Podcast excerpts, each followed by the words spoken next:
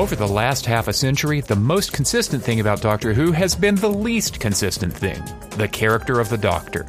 Regeneration after regeneration, is the Doctor reinvented top to bottom? Or is there still something that we can point to at any time from 1963 to today and say, that's who the Doctor is? Rachel Donner returns for the news and a dive into the psyche of a Time Lord on the July 10th episode of This Week in Time Travel.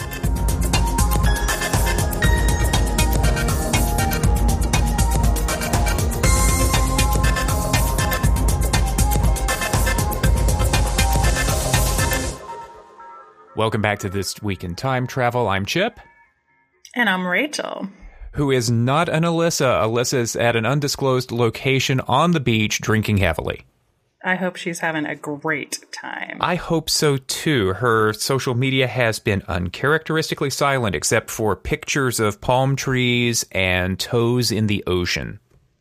Sounds amazing.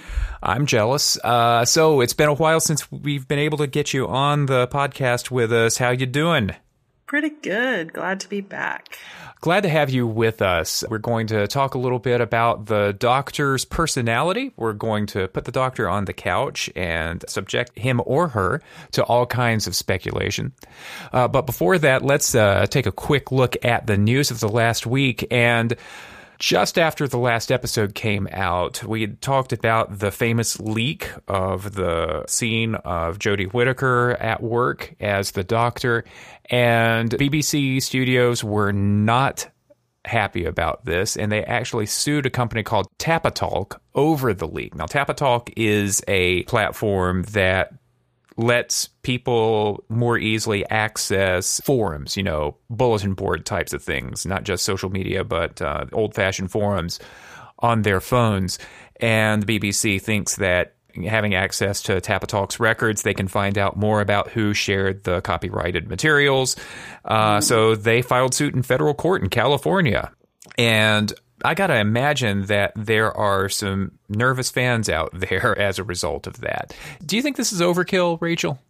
It's hard to say because, I mean, they're in the right. I, I mean, this was, I don't know if it's illegally distributed, but it was definitely not supposed to get out there and somebody probably broke an NDA. Yeah. In in order to get it out there and you'd have to wonder given all the legal paperwork people have to sign, like how somebody would let that happen, or you know, if it was somebody that knew somebody that got into somebody's records or something. I, I mean, I obviously don't know how it happened, and I actually have not watched it because I would like to remain pure.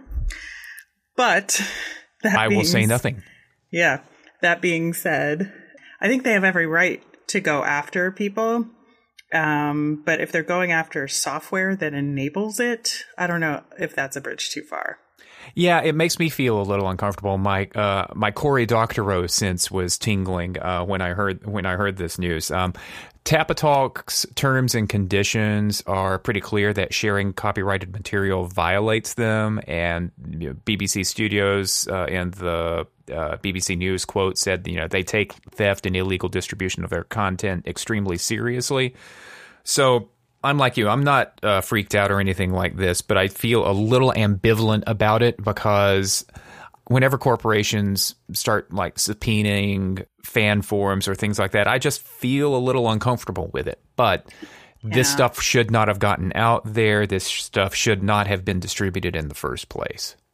Yeah, and I know a lot of platforms such as this are kind of in a beg forgiveness state where if something does get distributed through their service that shouldn't be, they take it down upon a request, right? And that's that's what they should do. So as long as they've done that, that to me satisfies the social contract. Yeah, which they did. Um, mm-hmm. It's just that uh, apparently BBC Studios is just being a little more aggressive than just being satisfied that it was taken down because the genie was let out of the bottle. Yeah. The next couple of bits of news uh, owe a little bit of credit to Radio Free Skaro, our friends over there. Their uh, social media sleuthing. Uh, we have found out that Wayne Yip is directing a Christmas timed episode editor Edel McDonald had a reference to that on their CV. We don't know for sure. It's described on McDonald's CV as a Christmas special, says it pretty clearly. But Steven Schapansky from Radio Free Skaro tweets that Wayne Yip had said that he would be directing an episode around Christmas. I think it's just as likely that we're not talking about a Christmas special literally so much as possibly, you know, like the 10th episode of the series. Or an episode that has to do with Christmas but doesn't air on Christmas. Oh, oh, oh. Can the series premiere in October be about Christmas? That would be fun. It could be. It could. I mean, you know, actual Christmas or the birth of Jesus was supposedly in September, so anything's possible, right?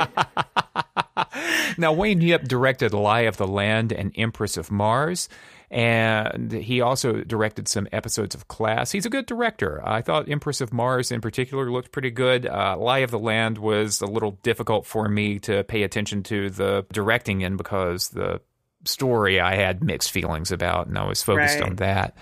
Um, now, Empress of Mars was fantastic it looked great. Uh, especially they made the limited budget go real far, and Wayne Yip pulled off Alpha Centauri in 2017.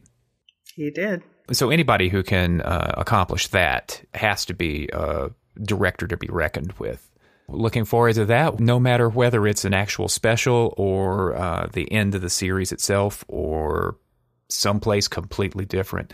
And finally, a reminder that we've got Jodie Whittaker, Chris Chibnall, Mandip Gill, Tosin Cole, and executive producer Matt Strevens on the panel at Comic Con, which has been given a date and time, Thursday, July 19th, 1145 Pacific Daylight Time.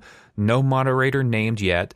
Rachel, you expressed an interest in speculating a little bit about what might be going on at that panel.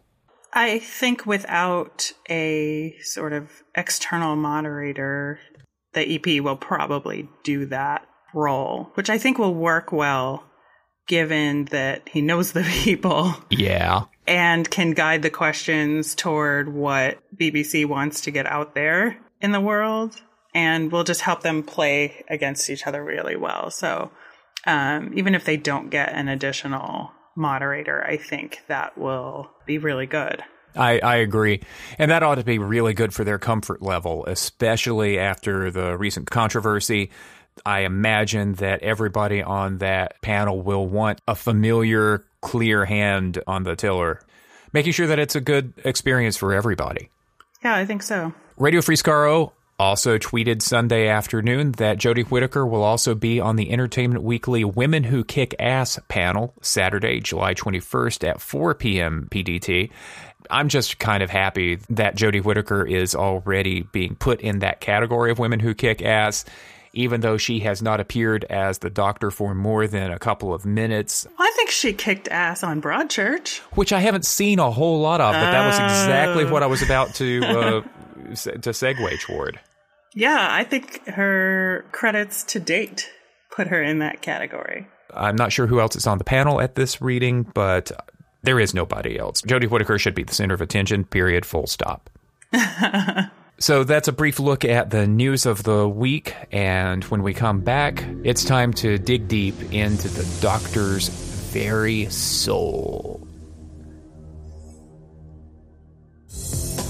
This week on the Incomparable Network, the summer of Marvel continues on The Incomparable as their review of the Marvel Cinematic Universe continues with The Incredible Hulk. Plus, Jason made the team watch Ang Lee's Hulk as well. There may have been recriminations. The Recently Read podcast is into high gear with brief book reviews of When Gravity Fails by George Alec Effinger, The Mountain of Kept Memory by Rachel Neumeier, and Nightfall by Simon R. Green. And the gamers of Total Party Kill have released a Gamma World episode titled Daiquiri Whacker. I just wanted to say Daiquiri Whacker. All this and more at theincomparable.com. Rachel Donner, I would like to read to you a passage from a book written by a couple of friends of ours, Graeme Burk and Robert Smith. The book was Who is the Doctor, published in 2015. Note the gender pronoun because Jodie Whittaker was just a gleam in Chris Chibnall's eye at this point. Maybe that long ago. Uh, here's the quote crotchety old man, clown, renaissance man, bohemian, lunatic, vulnerable, unpleasant, mysterious chess player, romantic, disowned, wounded, lonely god, alien, codependent traveler. The doctor is all of these things and none of these things. He can't be pinned down to a few interesting phrases. He's bigger than that. Ultimately, what makes the Doctor so captivating, so wonderful, is that the Doctor is as big as the human imagination. He's bigger on the inside, but we'll keep asking the question who is the Doctor? So, I actually wanted to see if you and I could suss out if there is actually a core to the Doctor, if we could pin him or her down to a few interesting phrases, because it just amazes me that there's this show that's been going on for 56 years and so many changes, but there is this character in the center of it called the Doctor. And I'm just wondering if there's anything truly consistent about the Doctor's character in all this time, or is he just continually evolved to fit the times, or both? Uh, just broad question for you, Rachel, real quick. Do you think of the Doctor as having a core personality over all this time? You know, I, I don't think I do. I was thinking about this, you know, for quite a long time when uh, you said this was the topic we were going to discuss today. And I feel like, so you learn about the brain and vision and how it works, where different feedback from your eyes goes into your brain and puts the information together. And then your brain spits out, that is an apple. you know? Mm-hmm. And I, I, feel like it's the same thing with the doctor, where you, these little pieces and parts and phrases and behaviors and things come together and your brain spits out, yep, that's the doctor. But you have no idea what the pieces and parts are going on in the background. You just recognize the whole. Gotcha. And so I, I do feel like the whole is the greater than the sum of its parts but it can have so many different parts. But yet I feel like for, for each of us individually, I can say that is definitely the doctor. But I don't know if I could put a nail on exactly what the components are. That's an interesting thought. Uh, you know, an argument in favor of the doctor not having sort of a core personality or not having a whole lot of traits that are consistent from incarnation to incarnation is if the doctor is looking at the world with different eyes or every single regeneration, an apple's going to look different. Mm-hmm. The William Hartnell doctor will look at an apple and see something potentially completely different from the Jodie Whittaker doctor. Yeah, I think the metaphor holds. On the other hand, I think a lot of fans who have favorite doctors or least favorite doctors or just are engaging with the show and having difficulty with something that they're seeing some fans will say this is not doctorish behavior, that there is such a thing as undoctorish behavior, or this actor playing the doctor is not being the doctor right. Is there such a thing as undoctorish behavior? Is there a difference between that's not the doctor and that's not my doctor? Yeah, I think there definitely is. I think the doc- the doctor could be anything. And my doctor is having a certain subset of traits that appeal to you more than any other. Mm-hmm. And so some people like the humor of the doctor more, and some people like the quick wit, or some people like the raw intelligence, and some people like the empathy, you know, and it's different people are drawn to different personality aspects, which I think you can find any personality aspects you want within each doctor because the doctor is a very complex being and there's a lot to them. And right. so, yeah, I just really think people kind of laser in on the particular traits that appeal to them in a person or in a, a character that's supposed to be the hero of the story. And so they are drawn more naturally to incarnations of the doctor that show those particular traits more than others. Yeah. Now, it took them a while to sort this out, working through the Hartnell years and sort of coming to an understanding of what Doctor Who, the show, was going to be all about. But after that sort of shakedown cruise, I think arguably there is something consistent in the Doctor for the most part. There have been deviations along the way in terms of the Doctor being a, at least to a certain extent, heroic figure. The the person who's going to stand between humanity or the good parts of the universe and the monsters. Do you think that's potentially something that we can at least say, well, the Doctor is a heroic figure? I can see that, yeah. Okay, we found one characteristic. Uh, uh, now, the, but that's a that's different things to different people. Yeah, heroism. Yeah. So, and each doctor presented heroism in different ways. Yeah, and uh, also depending on the circumstances. So, I mean, we could parse this down if we really wanted to. Well, thinking about the twelfth Doctor, Peter Capaldi, you know, he was kind of adamant mm-hmm. that at one point he's arguing to Missy at the end of series eight that he's not a hero. He's he's an idiot just wandering around trying to do the right thing. On the other hand, by the end of series 10, he's contrasting himself with the first doctor Is that no, he's he's gotten to the point now where he's made a name for himself standing against the bad people. So even within a single doctor, you don't necessarily get a consistent characterization from one point to another. As a matter of fact, I can't think of another doctor who had as defined a personality changing character arc, a proper character arc, than the Twelfth Doctor and Peter Capaldi. Can you think of any one of the, uh, others of them? I think the Tenth Doctor did have a bit of an arc, especially coming out of the Ninth Doctor personality, hmm. um, which was sort of the war weary weight of the universe on his shoulders kind of guy. But then the 10th Doctor was obviously a little bit lighter and you know, with that no second chances undertone, of course, but right. but the a little bit more carefree and looser with the like broader with the humor, you mm-hmm. know.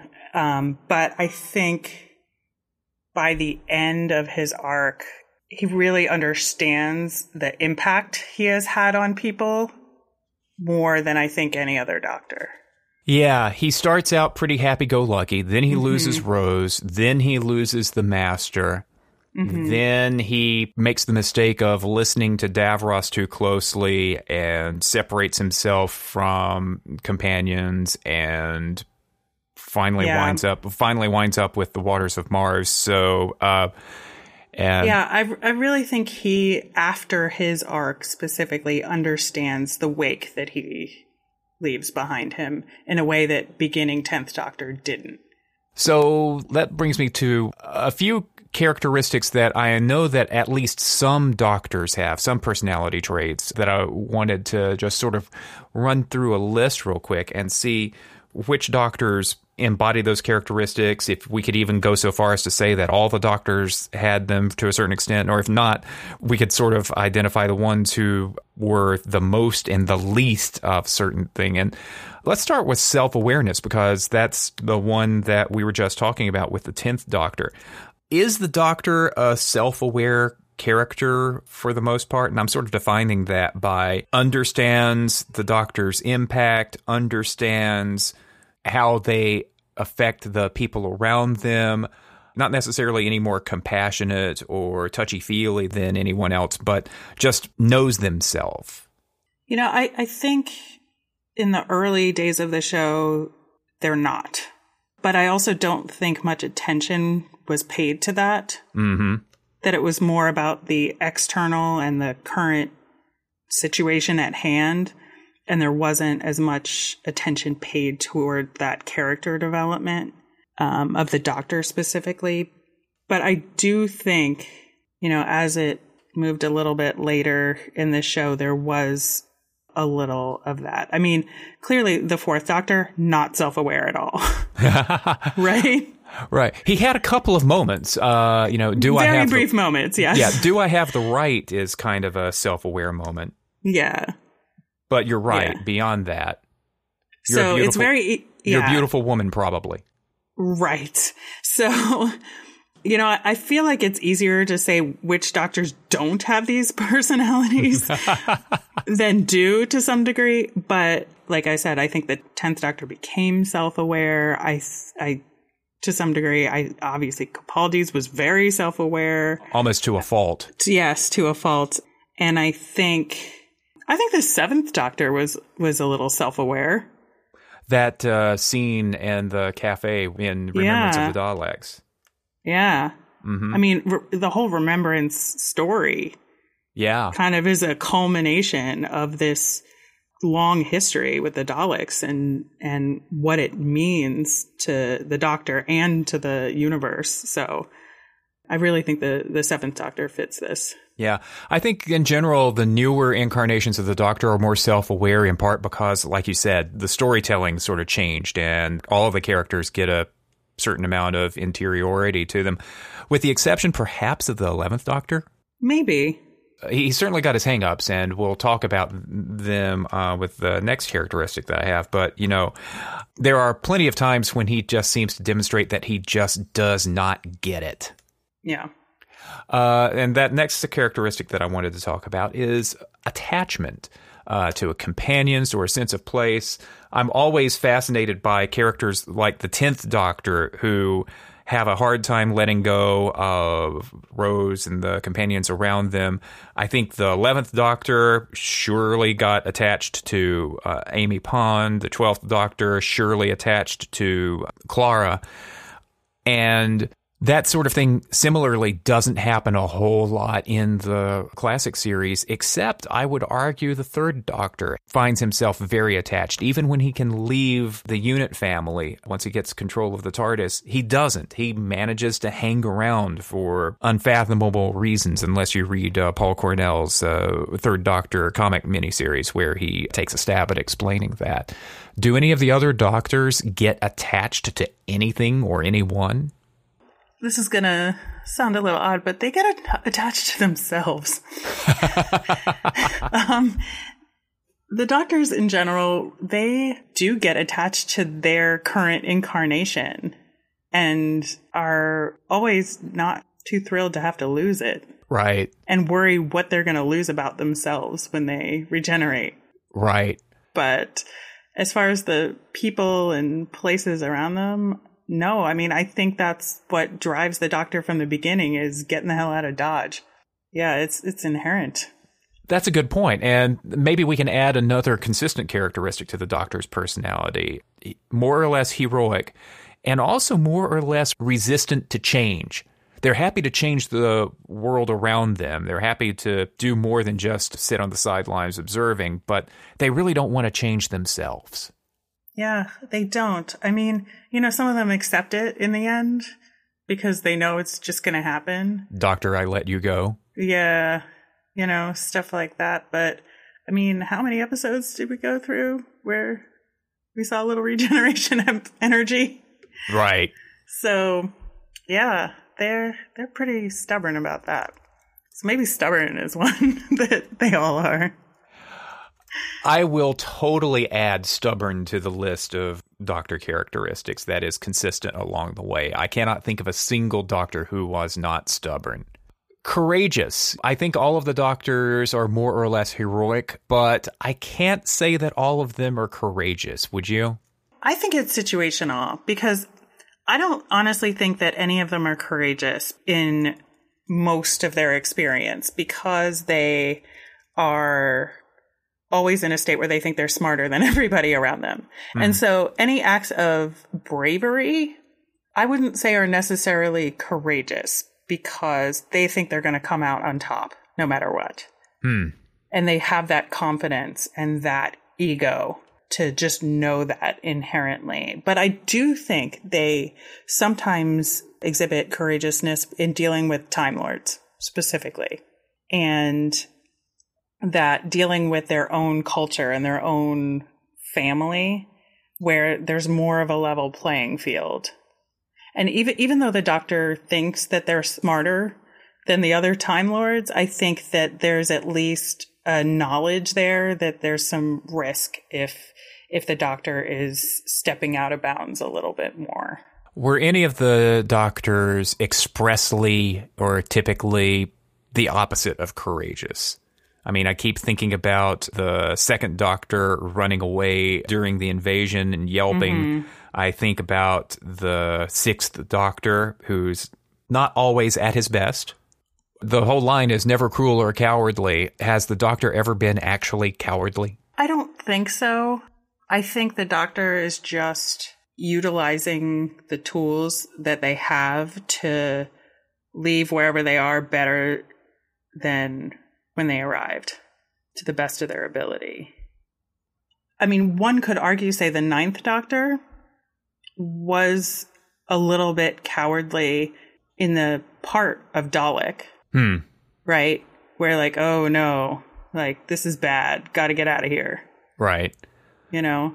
But that's. But but, but that's it's, it's fear. That's not that. Yeah, it's situational. Yeah. It's fear. Fear does not equal cowardice. And although he, at the end of uh, parting of the ways, you know, when he's confronting the Emperor Dalek, he says, you know, coward every time. But he doesn't actually believe that of himself. He's just sort of no. throwing it back in the Emperor Dalek's face. Yeah. No, I, I mean, I don't think any doctor is cowardly per se. I mean, I see your point about the second doctor particularly, but I've always thought of him as kind of like Gilligan on the outside and the professor on the inside. and, and I think the TV era has something to do with it, but why I make that. That was a quote made for social media. I adore it. you know, one could see that as cowardly, but I don't think so ultimately. Yeah. Especially when you see where that doctor winds up in the war games, which was so clever and so since we've said self-aware. Right. And just fighting till the end. A couple more characteristics then before we go. The 12th doctor begins his round, you know, questioning whether he is a good man and he ends offering advice to his successor you should always try to be nice, but you should never fail to be kind. And that's an important distinction between niceness and kindness. For much of the 12th Doctor's run, he was never nice. No, he did lots of mean things. Yeah, yeah. Were there any other doctors that actually distinguished themselves for their kindness? Certainly not the fourth doctor. No, I. So we haven't really talked about the fifth doctor during this at all, which says a lot in terms of, I mean, I love the fifth doctor, but I, you know, there's a sense that he was trying to have this genteel personality mm-hmm. and the sort of ego or the high emotion would only come out pretty rarely, right? Right. And so, and I think that in its of itself is a type of kindness. Mm-hmm. You know, just a, a calm, steady confidence to make everybody around him feel okay about the current situation. Even right at the beginning in Castrovalva, while he's uh, floating in the bad uh, CSO of uh, the Zero Room, there's the mental voiceover where he's basically encouraging Nyssa, Tegan, and Adric that they have what it takes to help him get through this, and they are. It's almost like a team building pep talk, and that's certainly not something that the Fourth Doctor would have done, and definitely not the Sixth Doctor, right? No, no. So I, I feel like the Fifth Doctor was this island of calmness and of we're going to get through this, and I'm going to set an example for everyone around me. You know, I think the 11th Doctor is arguably at base a kind doctor. I'm thinking about the Doctor, the Widow, and the Wardrobe and the things that he did for the family in that episode, including uh, running taps of uh, lemonade um, and uh, toys everywhere, and an accidental trip to Androzani Major and uh, putting everybody at risk. But you know, he, it was the thought that counted.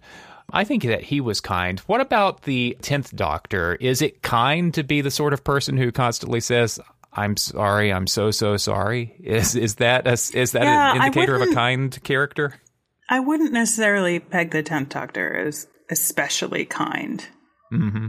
I think he had his moments, but that wouldn't be a defining characteristic per se. Yeah. I would agree with that. And then finally, I think the last characteristic that I'd like to throw out there is something that I think a lot of fans hang their hat on when they talk about the doctor, which I don't think is actually consistent from doctor to doctor, and that's the doctor is alien, remote. And that's a sort of a nebulous word to, to use. It could mean a lot of different things to a lot of different people, but I don't think that the doctor is consistently alien and remote from incarnation to incarnation. No, and you know, even the first doctor is very you, you know, the first thing that people say about him is grandfatherly. And that's Mhm. not alien at all. No, no. That's comfort, that's warmth, that's familiarity. it's also irascibility. Um, yeah. You know, uh, the, the, he's he's like a bad grandpa at the beginning and a good grandpa at the end. Mhm. But very but that's a very familial way, right? Which we would not describe an alien as such. That's a really good point, and the fact that he has a granddaughter in the first uh, Mhm. several ep- stories and relates to her, you know, in a familial way, that makes him recognizable. He's not alien in that moment. We say that the fourth Doctor was pretty alien. I would say that the eleventh Doctor certainly had his moments. Any other Doctors that were or really were not alien, as far as you're concerned? I think honestly, the costume has a lot to do with it for some of them. Like, Hmm. I think the sixth Doctor, I mean, you know, he is pretty harsh, but that costume just makes him inherently more alien because none of us would dress like that. Right.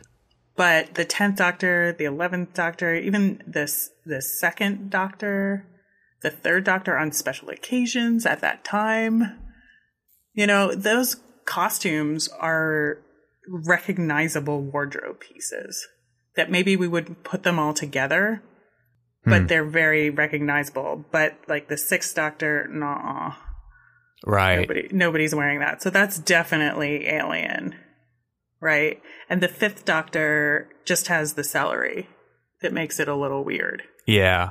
So he seems less alien. Seems less alien. He's Yeah. also very beige, so he blends into Yes. the background very easily. Yeah. and I think that's, and Capaldi too. I mean, he wore multiple costumes, right? Yeah. So, or more so than some of the earlier doctors. yeah. So, but I even think the combination of his costumes and hair made him seem a little bit more alien. I would agree. I mean, the hair in the end became its own kind of alien life form, to Yeah. be perfectly honest. Yeah. The Seventh Doctor, manipulative and remote, especially when you get into some of the new adventures novels and things like that. And in those new adventures novels, I remember of the few that I've read, there was a sort of an underlying thread of um, the Doctor worrying that he was too remote, too disconnected from his companions and the people around him. But as far as what we actually saw on screen, he never struck me as particularly alien. He was almost too much of a goofball to be an alien. Yeah. Although I will say, especially with Ace, I think she had just such a high level of confidence and could kind of hang with him in a way that any alienness that he had was sort of counterbalanced by her and her ability for them to just bounce off each other so well. Right? So he possibly seemed a little more alien and a little more odd and remote when he was hanging out with Mel, perhaps. Yeah, I would say so. Hmm. But I think you and I agree that the shorthand that the doctor is alien and other and different doesn't really hold up for every single one of them. No, I don't think it does. But I, I do think it's the confidence because I think that a lot of people, I would say most people have crisis of confidence some of the time, all the time, but it's something we can relate to. And the doctor just doesn't seem to have that. And I, I think that that's what makes the doctor alien. maybe in a the lot of ways. maybe the sixth Doctor coming right out of the regeneration, but we can wave that away as regeneration illness. You know, he has that. Yeah. Mm-hmm. Yeah. I mean, that's fair. But Yeah. I think that just that high level of self regard that is an alien concept to most people. Hmm. And I I think that's what makes him alien, at least to me. You know, I can't speak for everyone else, obviously, but I think that's what's the most alien thing about the Doctor for me. So I think throughout our uh, back and forth on this, I think we've actually come up with a decent list of uh, some basic personality characteristics that the Doctor does have more or less consistently. More or less heroic, resistant to personal change, stubborn, and that's possibly that's possibly the one that needs to be put in neon letters. The Doctor is stubborn. Never cowardly, never cruel and finally confident, having a fair bit of self regard there. I think that those are characteristics that I would be very surprised if I didn't see them all in Jodie Whittaker's portrayal of the character. I, I am sure there will be a little bit of all of those things. Yeah. Do we have any way of just extrapolating based on Jodie Whittaker's acting talents and what she's done in Broadchurch and in other material? Do we have any basis for guessing what the 13th Doctor's personality is going to be like beyond those points? Or should we just sort of sit back and go in with no expectations? I would like to sit back and go in with no expectations just because I'd like to be surprised.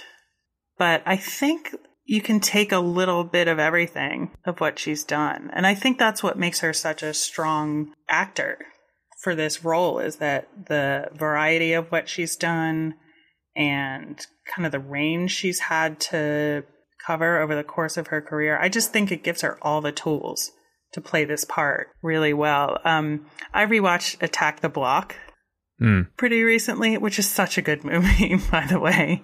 It is so much fun. But she is so fantastic in it, and she's so young in it, or feels so young anyway. But I think, you know, she has a lot to draw from from that role, obviously from Broadchurch, and then her theater roles as well. There's um, that monologue that you can see on YouTube from Antigone Right. that's just extraordinary. And that is pretty doctorish.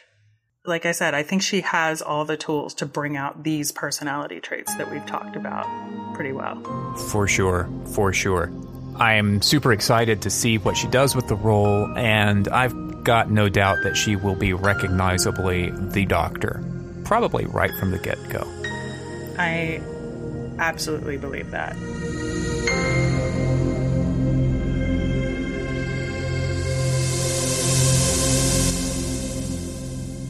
Rachel, I'm so glad that you were with us on This Week in Time Travel today. Apparently, I'm using the royal plural now because it's just me at this moment. Alyssa will be back on This Week in Time Travel on our next episode. And Rachel, I hope you won't be a stranger.